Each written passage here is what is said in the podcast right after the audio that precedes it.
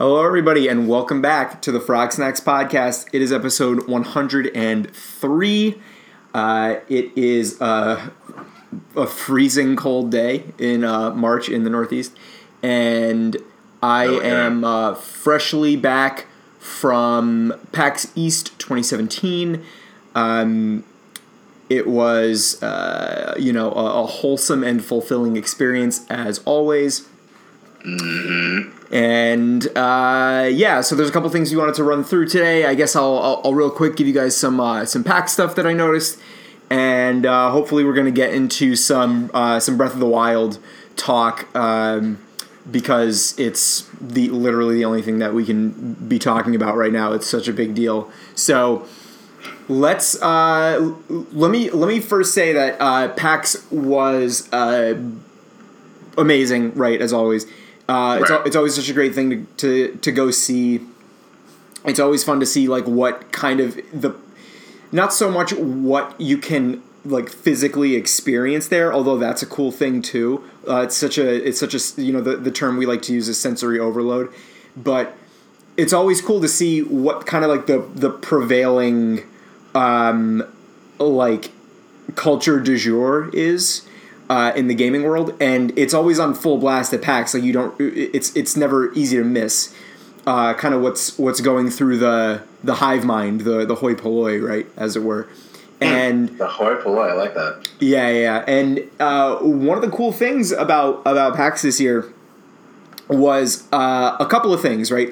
One, uh, I saw a very pronounced kind of uh, return, not return, but um, I don't know what the correct term I want to use is, but there was this really there's there's an, a very obvious, we'll say, um, hearkening to uh, the the days of, of local co-op, right? And it's kind of it's kind of easy for this to kind of exist in a vacuum at PAX because everybody's in one place at one time. But in terms of games being developed, especially by indie developers, it's uh, I think a direction that hasn't been lost on them, or at least is being revisited. And I and it, it's it's it's going on in games like Screen Cheat, where uh, the whole premise is kind of lost unless you're playing it locally.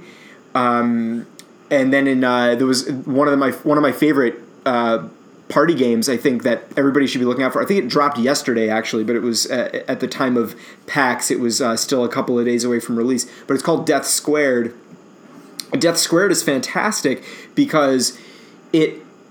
It, it, it's it's a it's a co-op puzzle game, right? There are Right. four four blocks um, in like an arena, uh, one of each color. You are assigned a color block, and you need you basically need all of you to work together in order to get your block on like the corresponding spot on the on the place, right? And in order for this to happen, you kind of need to all figure this out all at once. Like you all need to have a, a this like simultaneous light bulb moment. And in order for that to happen, or at least in order for that to be conveyed, you all need to be speaking to one another. So even Right. if you're playing this online and there are four people playing and three of them are on mic and one of them isn't, the game is impossible to play. And you know, obviously at the at the booth setup, they had everybody there playing it right in front of each other.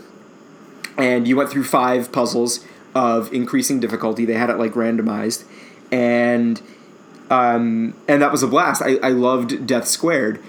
Uh, almost every single game. Not, I'm not, that's crazy. Let me reel it back for a second. A lot of games that they had set up in the indie mega booth were meant for two people to be playing at once, and a lot of it could be translated pretty well over the internet. But a lot of them were uh, obviously constructed in a way where local co-op would increase the uh, the enjoyment Enjoyment. by by quite a bit. So now let me ask you this, because I, I always find that in Indie Mega Booth there's a lot of local co-op games. So you you feel very strongly that like this year was even more so like a local co-op year. Yeah, uh, in terms in terms of, um, there's always been local co-op. Like local co-op didn't go anywhere, right? It, it's just it just was um, something that you could also do with a game, and this is the first time I've noticed them uh, actively trying to kind of like steer everybody in that direction where where they were saying like okay we're, we're coming out with this game there's this online co-op um, but look how much more fun it is when the person is right next to you kind of thing. Right. and th- this is the first year I noticed it. And obviously it's it's you know the the indie devs that are that are kind of uh, you know spearheading this whole thing. But there were a couple of uh, but you know th- these aren't just like you know uh, early access steam games. A lot of them are coming out for ps4 and stuff like that. Right, right, right. so um, so so it, it was it was great. I think um, the devs are uh, a lot of the devs were much more hands on with like playing with the people. Uh, there was um, uh, the the development team for Brawlhalla was doing a uh, uh, like a weekend long uh, stock matchup for uh, between the developers and the and the PAX goers. So they had like after every match there was there was always one developer in the match, and after every match they would tally how many the developers got versus how many the people got. And I, I don't know what the ultimate point of that was, but I saw that they were keeping score of that. And so not only do I see this direction, uh, not not only do I, do I see this trend um, or this intent, uh, I see the developers actively trying to push people in this, uh, or at least push the player base to uh, appreciate it the way that they're intending it to be appreciated. So it's kind of funny to me uh, to think about this too, because I mean that's something I've always noticed at PAX myself. Uh, but what's interesting is when you said to me, "It's so hey, we can do this online, but look how much more interesting this is live, right?" Yeah. And it goes back to I instantly am transported to the GameCube days, right? hmm where you had Nintendo arguing, "Oh, yeah, we could put online, but look how awesome these games are. You know, your couch or whatever, whatever." And people are like, "Fuck that, Nintendo! Put the LAN adapter in the system and stop the bullshit, and let's go." And it's just kind of funny to see that kind of come full circle now, because now we've gone through the complete online revolution uh, it, you know, from PC all the way through console, and and now local co-op had been for a while. I mean, it, certainly in big budget games, it's completely gone, right? Yeah. Uh, but now, as we you said, indies have now embraced the like old school Nintendo philosophy of, all right, let's get back to, you know, get your friends on a couch somewhere and let's play this thing. You know. Yeah, and and you know it's it's preposterous to say that people are you know over or uh, you know n- no longer hype about online gaming. Right, online gaming is here to stay, and I'm I'm happy that it is, and everybody's happy that it is. But like I said, local co-op's never gone anywhere. It's just uh, it's been put on the back burner because of you know general increases in technology and and now a lot of indie devs are saying hey listen you know we, we kind of hear what people have been saying in the last couple of years you know we, we understand that the uh, the demographics of your average um, you know video game player are changing rapidly uh, Right. we we understand that even you know economics plays a huge role into this where very few people can even afford to live alone anymore and you know you you likely have a roommate even if you're an adult so Right. you know it's it's crazy to think that you wouldn't be around somebody who also plays video games at any at any point and would would play our game uh, and not have the option of playing it with somebody else.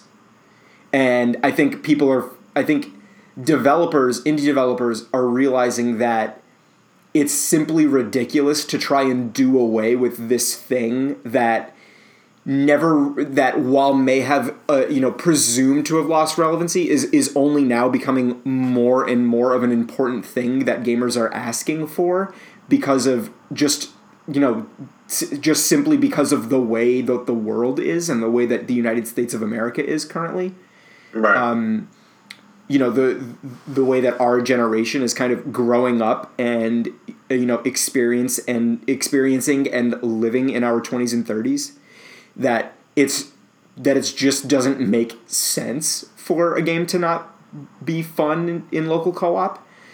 So Right. it's fun like it, I, I that was definitely a thing that i noticed. A lot of the setups were just simply placed there with two controllers. Um, even a lot of the bigger budget ones like they had mlb the show at uh, the at the sony booth and they they had it set up where you, they wanted one of you to be on the other team. And like that's always fun. And like that's kind of like a forgotten part of of uh, sports games but you know even big budget ones. But yeah like i mean i remember i remember back in the uh, back when uh, 2k did did football games. Right. uh, like NFL 2K, we would play that on the Dreamcast, and we would do we would do all four of us on the same team, right. and right, we would right, right. we would we would take some AI, put the put the uh, difficulty down way way way low, and we would just one person would be quarterback, and we have three wide receivers, and run, like run hail mary plays like over and over, and just see how far we could huck the the football. Um, and that that was just as fun as playing against each other, if not more so. So, I think um, I, I I think that maybe it's come full circle, but maybe it just makes just as much sense as it used to, but in a very different way now. Um, e- either in either case, it was a trend that I noticed. So Yeah, I mean, uh, it's always one of my favorite parts about going to the show is seeing uh, these these particular aspects of gaming that indie game uh, developers are basically keeping alive. You know, you used to have the B and C tier studios that could do that kind of stuff, but they've been replaced by the indie revolution, which is perfectly fine by me because now we have way, way, way more crazy ass games uh, of that kind of B and C tier and A tier, frankly, Yeah. uh, than we ever would have had before. And and they're doing a great job of filling in the gaps that are left behind by you know the rush to gigantic budget, mega open world, crazy experiences or huge budget, massively multiplayer shooters and whatever, whatever. Yeah. So, uh, yeah, it's it's a it's a great thing. It really is. Yeah. Other thing I noticed, and this is kind of just like a passing thought, and I was just kind of thinking about this on the drive home from work. Um, but it was definitely something I noticed, and I i again, I'm I'm not really an expert on this topic. And if anybody uh, out out there is, um, you know, ma- you know, kind of throw your two cents in. But uh, it's always fun to see cosplay when you go to a con, right? Right. and I was kind of excited for cosplay this year a little bit more than previous years because this was the first PAX East post Overwatch launch. So Right. I'm saying to myself, oh, there's gonna be like there's gonna be Overwatch cosplay. This is this is gonna be cool. I, I, I actually want to see like what people cook up. And if there's one thing I've noticed uh, in just you know just being like a just just in passing, you know, just constantly uh, inundating myself with video game news and stuff all the time is that you, I, I see cosplay stuff like it, it's it's kind of thrown in the mix, so I see what's going on, but I don't like follow it very closely. And Right. but one of the things that I have noticed in like this very passing sense is that um, people are now getting like, or I guess say in the past couple of years, had been getting very, very, very good at cosplay to the point where it's all like professional essentially. Like they have professional photographers and they have professional models, and they're just, they're just like doing it as best they can. And some of this stuff is just simply uncanny and amazing, right? And then, but what you've what you've seen now is, or what I've seen again in passing is because there is such a uh, population of people who are doing it so well that no normal person could aspire to be that. Uh, there's now this like weird like meta joke commentary on on the on the cosplay scene where it's uh, perfectly acceptable, if not preferable, for you to take a lot of creative license with your cosplay. Um, meaning, if you're like some dude and you're like kind of out of shape and you want to cosplay as D.Va, that's that's fine because the fact that you look nothing like D.Va and if you can do the bare minimum to let people know that you are cosplaying as D.Va, the fact that you look nothing like her and have made very little attempt to do so makes it funny in like a very good way and not in like a patronizing way and not in a like uh you know i'm too cool kind of way either. Um and that was i i saw this a lot and i think it has more to do with uh you know people um people unwillingly being thrust into the the pool of amateurism that this like high end cosplay market has created just by existing. And so you have people Right. who are just like, you know, this like kind of chubby 30 year old dude who it wants to cosplay as D.Va, but doesn't even bother to shave. And like, right. and and I'm like, oh shit, like that's D.Va, that's awesome, like great job. You got the tights and you got the face paint and everything. Um, really good job, you know, great. And if you're like a five foot two uh, woman and you want to cosplay as McCree, you can, um, and just you like yell high noon and like have a fake gun and a scarf and like a hat and you're and you, that's it. And like it's great. It's great that you are barely McCree. Like it's it's like that's the best part. Like there's a very wide margin uh, for people to exist in this like half-assery, and it's and it's like is making cosplay far, like that much more enjoyable for the people who can just simply recognize you for who you're trying to be, but not criticizing you for where you've failed. Right. So yeah, that that is kind of interesting. Now you mention it. Basically, it's kind of similar to the thing I was saying earlier about local co-op and how it's gone full circle mentality. Because this is essentially another full circle, right? Right, Back but in the it's- day, everybody would poke fun. Like in the early days of the internet, when people would get the couple photos from whatever local convention, and you had people with their we tried, but we weren't that good at making our full metal alchemist cosplay or whatever Mm-hmm. uh, and then there would be a laughing stock on whatever website, right? Yeah. But now, as you said, over the last 10 years, cosplay has gotten to like this completely crazy level where you now have, as you said, full time professionals that just, that straight up just go to shows basically to be models. Like, we now have Yeah. a nerd model sub industry going on. Mm-hmm. Oh, totally. And uh, you know, it's it's and it's it's funny. Like, I agree with what you're saying, but the difference between the uh, the co-op thing and, and the the cosplay thing is with the cosplay thing there is a very obvious level of irony with with like not trying Very and, true. and uh, the ir- the irony doesn't exist in um in the local co-op thing because they're actually they're actually trying to do a thing.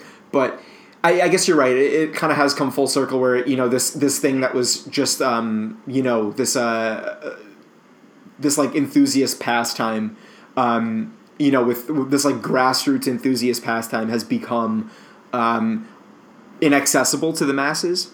So you know, in, Well, I wasn't even talking about that, though that's another good point. I was saying that come full circle because now if you were a whack cosplayer in like 01, Right. you know, you were just a laughing stock. yeah, But now if you're it's kind of come full circle because now you can be a whack cosplayer in 2017, but if you're just whack enough, now it's funny. right, As, yeah. as opposed to just being like, look at this guy who could not even be bothered to fucking shave, you sack of shit. You know, now, now it's just like, oh, look at this guy. He's purposely, you know, making budget cosplay. As a matter of fact, there was that guy that I don't know if he still has like a Tumblr or anything, but I don't know if you saw pictures like, but like it was straight up exactly what you're talking about, where he would do all this really purposely horrible cosplay yeah. that barely barely looked like it. Like I still think of the Symmetra one, which was like literally like he used a broom as part of it.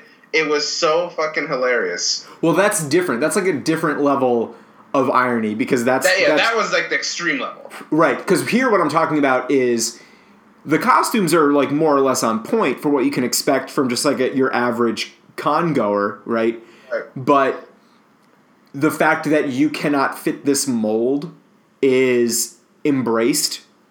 Right. Um, you know, and and I, I, I vaguely remember a conversation like this happening back before. Um, you know, like oh, if you like don't have a certain body type or don't look a certain way, you shouldn't be cosplaying as a certain character, and like that was that was like very quickly brushed aside as like fucked up. So now it's just kind of like it literally doesn't matter, and the further off you are from the mark, the funnier it is. right. But uh, the best the best one that we saw, everybody everybody agrees, was the guy who cosplayed as Prince, but specifically Prince from the Chappelle Show skit. So he walked around with like the the like um the like fe- pancakes. the, the like feathery shirt and the and the plate of pancakes. Yeah, that was uh the yeah the ruffled the ruffled shirt. He had he had all the all the ruffles and the and the perm and the and the plate of pancakes, and it was just it was just classic. It was perfect. which is amazing. But a quick aside, it does. Uh, I, there is that moment when you realize, you know, a lot of people who are at that show are too young to get that joke. somebody somebody said something like that to me um, at the show. I think it was I think it was Marquise. He said uh, we were talking about some game, and oh, you know what it was? Okay, it was it was um, it was during the Who Wants to Be a Nintendo Air panel, right? Who Wants to Be a Nintendo Air is exactly what we think it is. Um, one of the contestants was was very young. Well, I, I want to say uh, he was prepubescent. I I, I want to say ten or eleven, Right. and somebody asked him about this game that was like embarrassingly recent, and Right. somebody had to point out that that game came out before this kid was born, and he didn't know the and he didn't know the answer, and nobody could be mad because. They were like, no, this game literally came out before he was born. Like, half of the questions don't apply to this child uh, because, I mean, You wasn't there. I mean, the, the GameCube is older than he is, so it, it, it was, you know, that's something that's like that's like a general aging thing that everybody has to cope with. But um, that Chappelle show skit, I would like to believe, is timeless. It's timeless in quality, but like a lot of that Chappelle show is one of those things that was a cultural moment when it was happening. Right. And obviously, to those of us who were in that moment, like you never ever going to forget half of the stuff that went on in that show. But you probably don't necessarily know uh, if you're like, I would say, younger than like 20, even 26, honestly. Uh, because remember that Dave Chappelle completely fell off the face of the earth after that Right. until until recently anyway. So yeah, that's like like a moment in time. We're really gonna have to do the gaming generation thing discussion soon. Uh, Yeah, we need to find a ten year old to have as a guest and ask him Yeah. things. I'm like, do you do you know do you know about Halo One? Do you, they're like, yeah, I know about Halo One. I like, like, I, never I'm- never played it, but I saw a video. They're like, I'm ten, but I'm not stupid. I'm like, yeah, I'm like, do you know Nintendo? yeah, They're like, stop talking to me like that. yeah. They're like, But- you know English. Uh, Yeah. So speaking of Nintendo, um, little segue. I think it's really important that even though we try not to talk about uh, the uh, you, you know Im- immediate cycle of, of news, and, and we definitely try to avoid reviewing things uh, for a lot of different reasons. Um, Breath of the Wild came out uh, a few weeks ago, and two weeks ago, less than two weeks ago, actually, and um, it's it's kind of uh, to say to say that it's dominated the the news cycle is a little bit of an understatement. Uh, so you know, Frog and I have both been playing it, and um, you know, to varying degrees, and I, I think it's important to talk about it because there's not much that can be said that hasn't already been said about the game, but it's still worth mentioning. I think a lot of the things that have been brought up already are still worth mentioning because the game is uh, does so many things uh, so well that right. it's you know it, Polygon gave it a ten, right?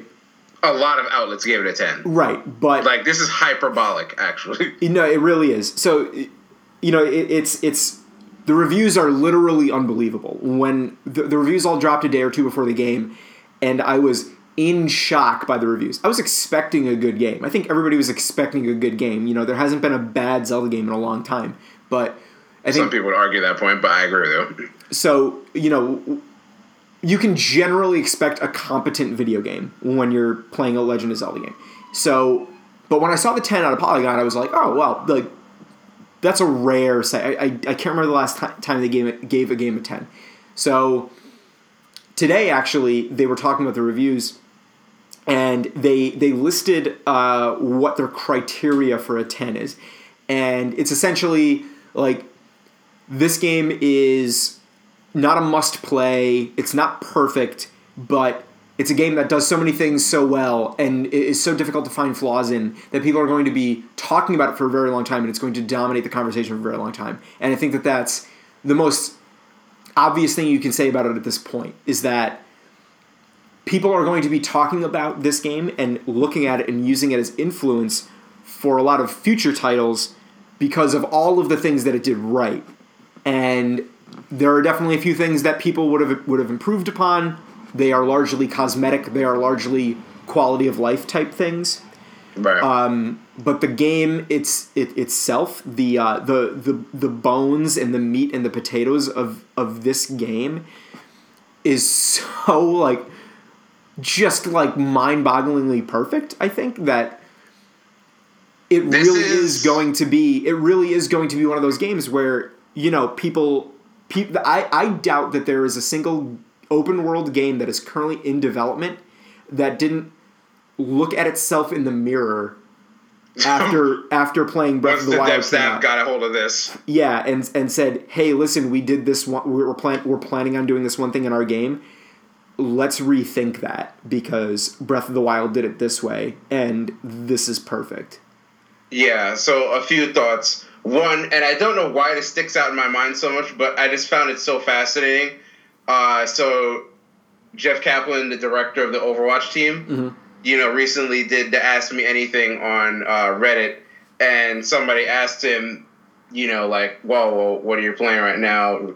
And he was like, oh, right now it's all about Zelda, which he referred to straight up as a masterpiece Yeah, uh, when people like that are giving you big up, that's that's pretty damn good, right? Mhm.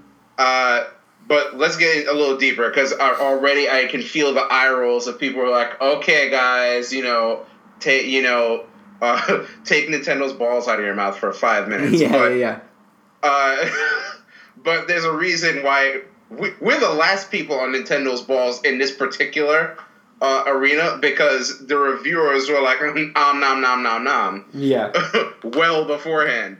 And I think the reason for that is ultimately that what Nintendo has done is they have really it's kind of a continuation of what you can see in a lot of their games recently, which is basically taking what's already out there and putting a really nice spit shine polish on it.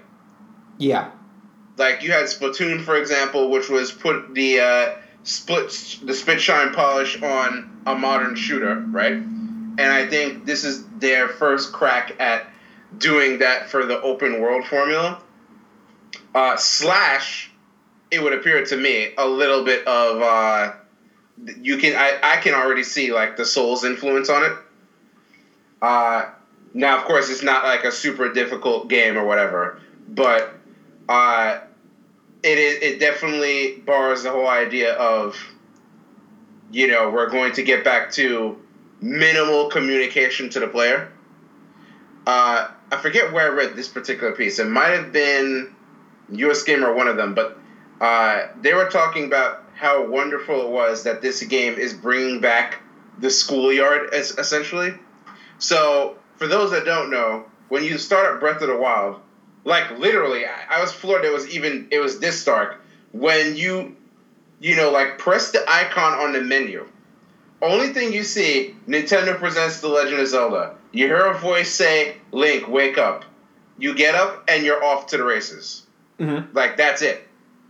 That is that is the extent of the setup. Uh, as opposed to the older Zelda games where you know you had to wake up, find out that you were late for some shit or the other, farm for like an hour, find out then- that you were late for some shit is the, is like so hilariously the first ten minutes of every Zelda game. Right? It's so funny. I everybody, you know what? That's so funny because you know they were saying like, I think during I think it was I think it was the Kotaku review, but they were like, it's they're like you wake up like you do in every Zelda game, but then you do this, and I'm like, and I'm like, yeah, you do wake up in every Zelda game, and then you're like, and then you find out you're late for something, and I'm like, oh, that is like, yes, you do. That is exactly what happens in every Zelda game. I'm telling you. Uh, now, I will say, I find it interesting that like people are really, really bothered by that like hour of rather pointless setup in most Zelda games. Like it never bothered me that much. Like this is clearly a better way to go, mm-hmm. but it never bothered me to the extent like people rage about that. But they took that out completely. So you're off to the races immediately, and you are completely left to your own devices. Now, if you follow the path that the game, you know, sort of prescribes to you, then you can, you know, find your way, right? But they're like, yeah, go outside and go. like you could trot right off to the final boss right then and there if you really want to, which people have already done. Yep. Right.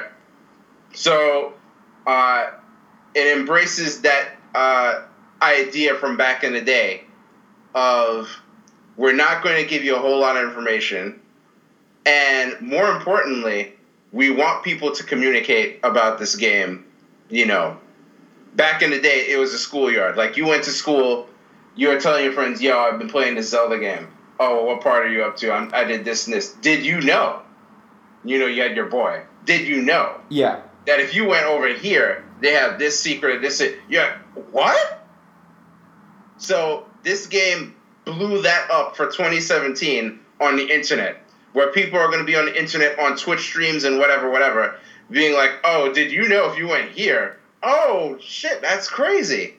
Yeah, and that's really fun. Like that's that's a meta layer of the game that uh, when we see it in action now, again in our modern social media drenched format, it's something that is really valuable. I think that's something that you're going to see definitely come into into play uh, going forward in a lot of uh, open world games. This idea of we're going to give you minimal information and we're gonna stuff this thing full of secrets. Go out there and make it happen. I have a ton more thoughts, but let's start with that. Yeah, so that's interesting, and I was I was actually telling Marquise because uh, at PAX about this because we we started talking about the game. I asked him how far he was. He said he was doing this and that, and I I started talking about the uh, the the seeds, the like kokiri seeds or whatever the hell mm-hmm. that are scattered around. There's nine hundred of them. Yeah. Right, and uh, I'm like, man, I've been collecting these things, but like, I, they keep saying something's gonna happen if I collect them, but like, and he was like, oh, you're supposed to give them to this dude, and I'm like, where's the dude? And he was like, I, I don't know, like random places, and I'm like, oh, okay, like I guess I gotta find him, but like. I would. I never would have known that because um, you know, we, we have such a uh, I think like um, you know, uh, like s- spoiler uh, terrified culture that like I'm not gonna look that up uh, and you know accidentally see something I don't want to see. Right. But it's okay for like a friend to tell you because right. you like trust them, and it's and it's weird because I was we, so we're talking about the game, and I'm like, you know, this is this game is the most fun to talk about with other people since Mass Effect, right? Yes. And I, I specifically said Mass Effect because you played Mass Effect and you were talking to people like you wanted to know the decisions that they made. Precisely. You know, who'd you keep? Uh, you know, who did you, you know, who did you uh, pursue romantically? Who, you know, what, what like big decisions did you make?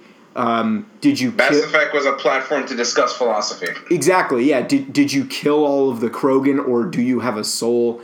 You know, like ah! general ah! questions like Shots that. Fired. And with and with Zelda, it's like it's the same thing. It, it, it's like, oh, how, you know, what what order did you do this? You know, what, um, you know, what what did you prioritize? Uh, how did you find this out? Where did you find that out? The game tells you nothing, and at the same time, it trusts that the player will find those things out the the way that they see fit. And right. If that's by watching it on YouTube, cool. If that's by talking to your friend, cool. If that's by reading about it, cool. And that's they've they've like they've cre- they've created this like market demand for discussion about the game and rather than letting you you know like letting you do like like even in Skyrim where you could do anything I don't remember asking people about the things that they did in Skyrim and it's all it's kind of because it followed like a very um, what I would consider now to be an outdated open world format where they give you everything right away, like the whole world right away, and you can the story the story still kind of kinds of kind of drags you in a specific direction. You can walk in the other direction, but you won't be completing anything. But with Zelda, you can walk in the opposite direction that it tells you to go in in the in the very beginning and still be completing the game. Right. And that I think uh, you, you know cre- like creates this you know um, this this like market for innovation and and discussion. Yeah, it's it's interesting because when you put it even like that, uh, this game is such a potent answer to a critique that's particularly levied against Japanese developers of being overly handholdy. Yeah. And so they, I think they went even as to your point, a step further than even the hotshot Western teams in saying, all right, well, we have structured the entire game radically to let you do whatever the hell you want. Period. Yeah. You know, we'll give you a minimal nudge in the story, the prescribed storyline direction, should you choose to take that path but we really want to just set you down in this world and you're just to go. Figure it out. You know, uh, I remember there's been a lot of, by the way, a surprising amount of communication from Nintendo regarding the way that they approach the development of this game. They're usually a lot more tight lipped than this. Yeah, I've noticed that as well. Uh, and one of the things they said, uh, some of the, the folks from the dev team were saying, is that they, they the philosophy that used to guide development was actually this is Aonuma himself that said this. Uh, the philosophy he used to have was getting lost is a sin. If the player gets lost, we fucked up, right? Right.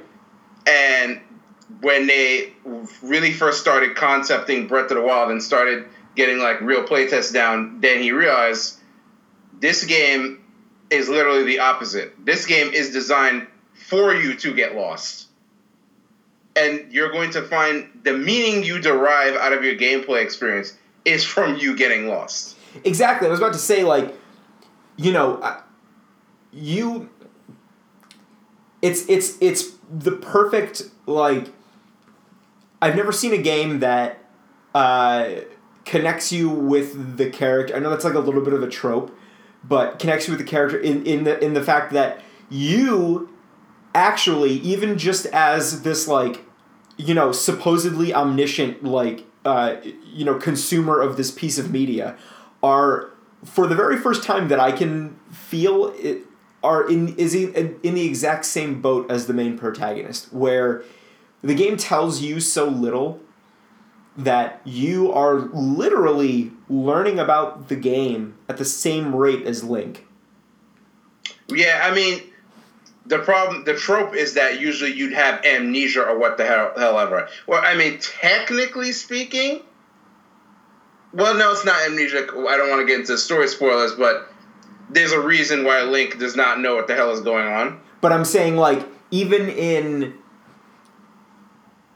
It always feels like, even in an open world game, you know something that the protagonist does not, right? Right. You're right. playing you know you're playing a game like uh, Skyrim or or even like Horizon Zero Dawn that just came out, and you are not like in awe of what you're seeing because you there's still this disconnect where like even if you um, even if the game really speaks to you and you have this immersion, you are still this uh, this this like um, this omniscient being right. that's that's partaking in uh, somebody else's story. And even if you like really feel for the main character, whatever, whatever, you are still like you can still detach yourself from this thing and learn more about it uh, from random things like map point, like things that you could things that you can like reasonably assume that the protagonist can't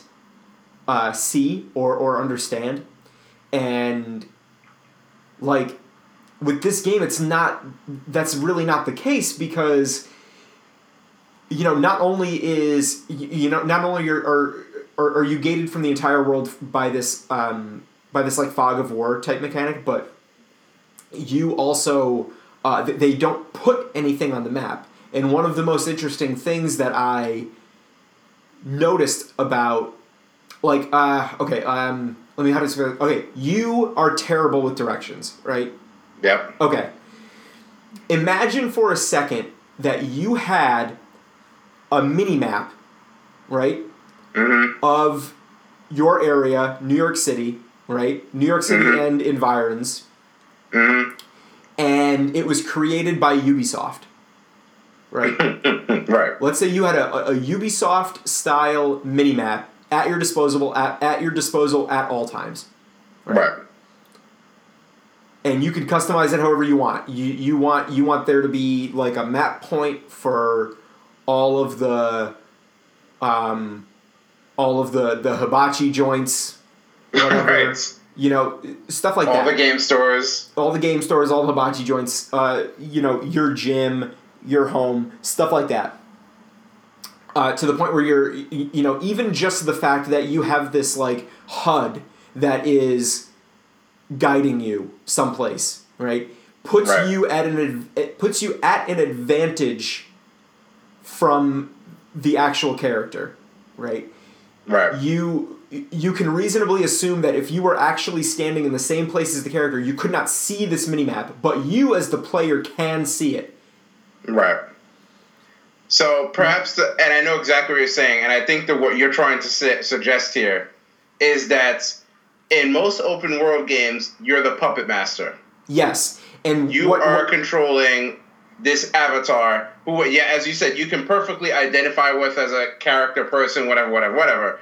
But there's that layer of removal because the dev team has given you, the puppet master, uh, the omniscient tools to be like, all right, well, you puppet are going to go here because I can see you need to go here and I can and you can. right now uh, let's say now let's say you were given a minimap uh, for the same you know area of influence but it was done uh, breath of the wild style right? Would you be just as bad at navigating yourself as you are currently?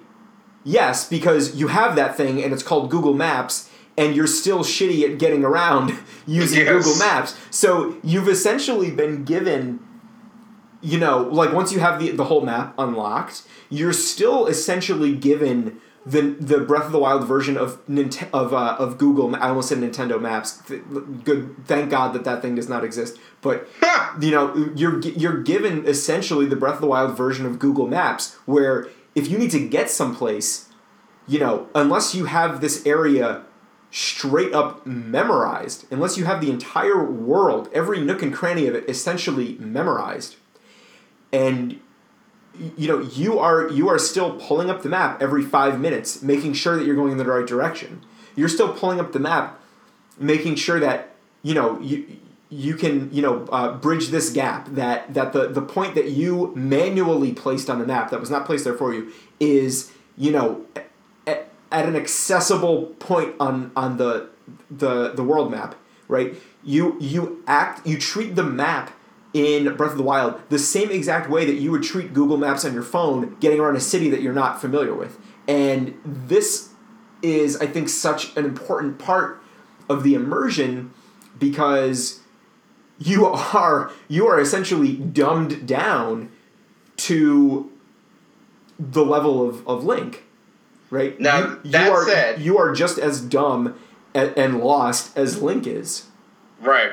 You you are now the character as opposed to the puppet master. Yes. That said, though, they did borrow this mechanic from. Funny you said Ubisoft because that's who they borrowed this mechanic from. Uh, because no, they, the the, the, map, yeah, the the like getting to the tower, tower and then unlocking parts of the map. Yeah, the, the unlocking parts of the map thing was Ubisoft. What they've what they've done, and I, and I think that and uh, you know Horizon Zero Dawn did this as well, and I think that this is kind of like this agreed upon like currently like best way of unlocking parts of the map is like by getting to a point and doing anything. But the difference is if you play uh, Watch Dogs or, or any other uh, open world Ubisoft game, what happens is when you unlock that that thing, the mini map is all of a sudden flooded with all this shit. Like, oh, here's all these points in the map. This is where you can, you know, get this. This is where you can get clothes. This is where you can do all this stuff. And if you were to buy, like, if if you were to uh, drive uh, on a highway in a direction that you've never gone in, right? you know, uh, theoretically, you know, quote unquote, unlocking a part of your own world map and ending up right. in a city, like a sizable city, uh, we'll say, you know, you drive on I 80, like you, you, you cross the GW, right? Um, you know, you, you cross the Hudson River, the, the barrier between the, the, the, the civilized and the uncivilized, and you drive west on I 80 through Pennsylvania until you get to Pittsburgh, right? A city that you've never been to, a city that I've never been to, and you end up in Pittsburgh, right? Google Maps doesn't automatically like cust- like have this customized inundation of shit that you might be interested in. You still have to look for it, right? You still have to do research and you still have to explore a little bit. And that's not what Ubisoft does. When you unlock a portion of the map, you have the actual like roadmap or, or terrain map or whatever. But they're all they're also like here's all the shit that you're gonna need in this area. But when you unlock that thing, same thing in Zelda, the only thing that you have is the topography, and you're like, oh, there's a lake over there and if you look at it hard enough, you're like, oh, it's shaped like a skull. And then some random dude will be like, you know, there's a skull shaped lake, uh, uh, you know, somewhere. And like, I hear there's a dude over there that, you know, fucking knows some shit about monsters. And you're like, oh, dude, I know where that skull lake is. Uh, crap, where was it again? You have to like do the whole rigmarole, like looking through your map. And like, if I said to you, like, oh, there's a new barbecue place that opened up on, uh, you know, 116 and Broadway, right? Like, you I know. I mean, I'm saying you as in like specifically you, Frog, would would like you know look at me like I don't know where that is, even though I know for a fact that you have been to 116th and Broadway because I've taken you there. So right. you know, I'm saying like like it, it mirrors it mirrors like the average person's uh you know um, experience of the world. I would say the average person's um, understanding of their immediate surroundings better than any other game has, and in doing that, it's created this like this like uh this like unbreakable bond between you and this game world because you treat it exactly the way you would your own. That's a very good way to put it. Uh, and put, but now you layer the supernatural on top of that, right?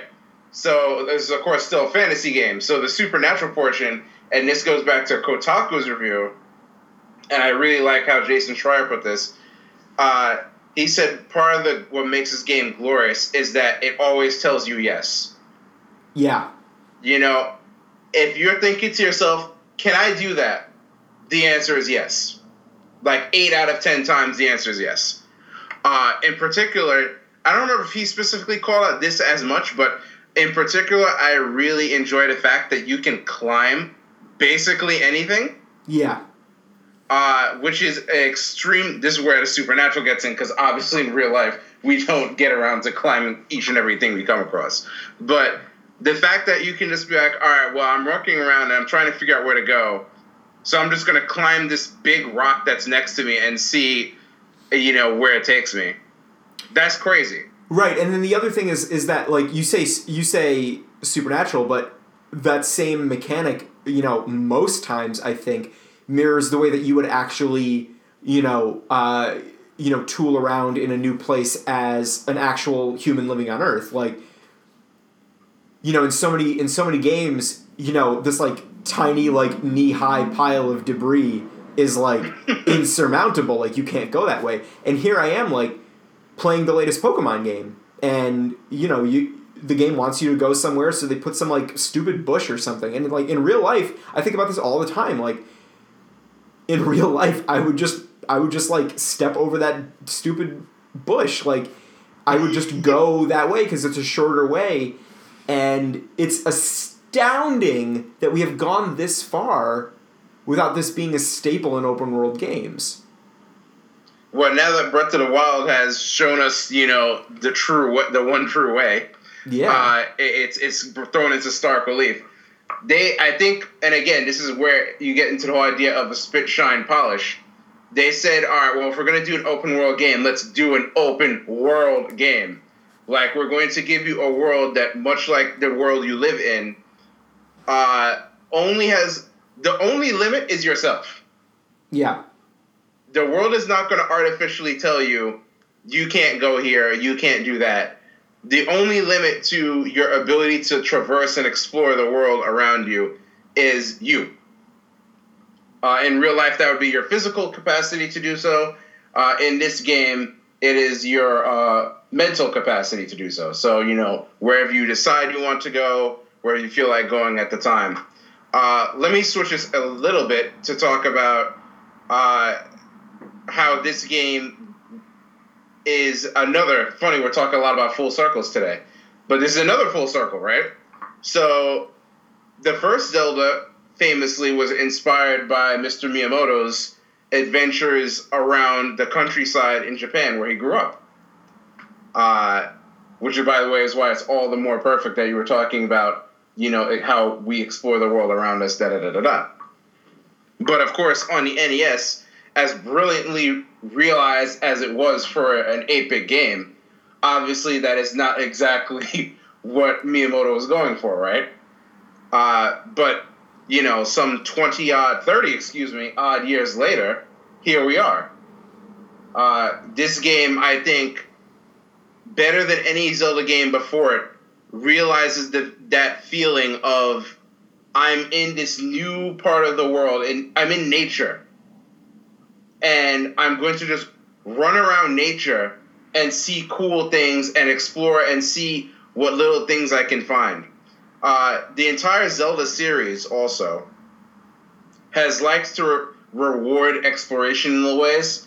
So I'll never forget, for example, in like Twilight Princess, I'd be riding around on my horse and then I'd see some like little cave. I'd be like, oh, let me just go in the little cave.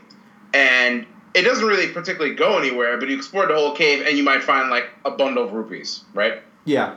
Uh, that formula has gone on crack in this game because you could find rupees now, sure, but they also brought in the whole Animal Crossing slash every survival game ever uh, system in here where you can now go hunt animals and catch fish and bugs and all this, like a robust array of all of the above Yeah. and cook too and discover new recipes. So your ability to and your willingness to explore are going to be rewarded in much more fulfilling ways than any other Zelda game before it.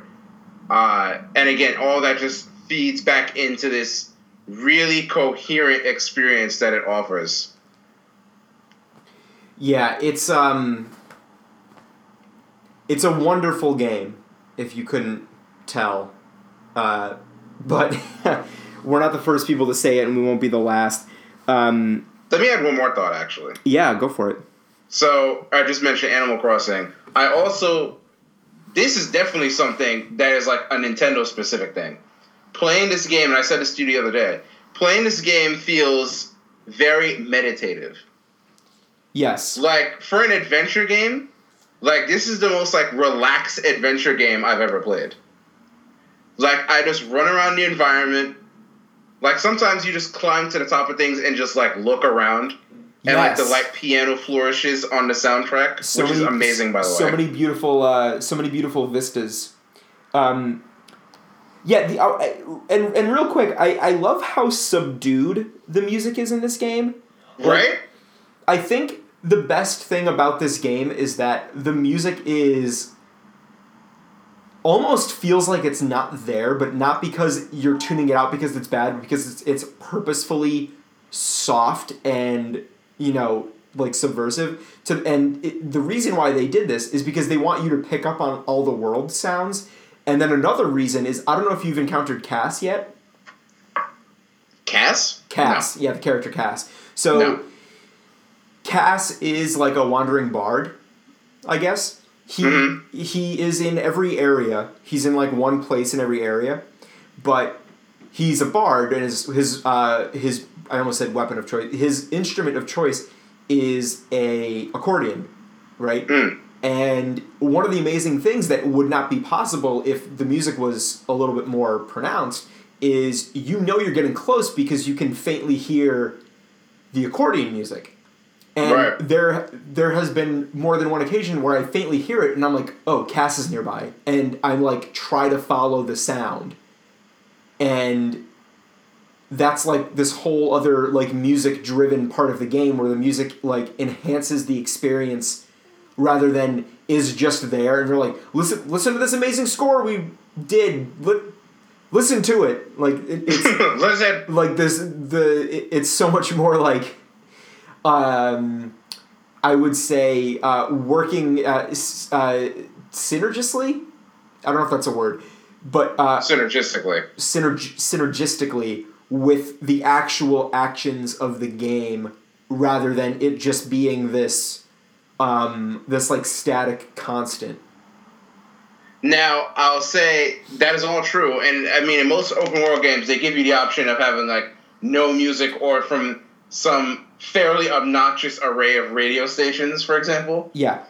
Uh, but that again feels kind of like I hate to use the word tacked on because a lot of work goes into those things. yeah But it, as you said, there's no real synergy with the game around you.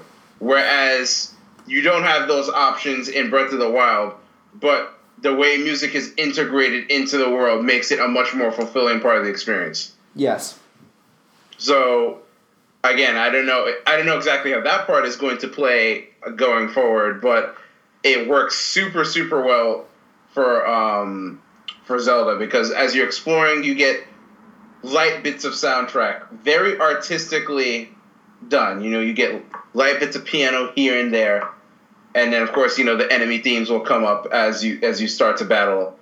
Uh, but it, it's just such a it's just such an overall highly polished, uh, extremely well thought out experience.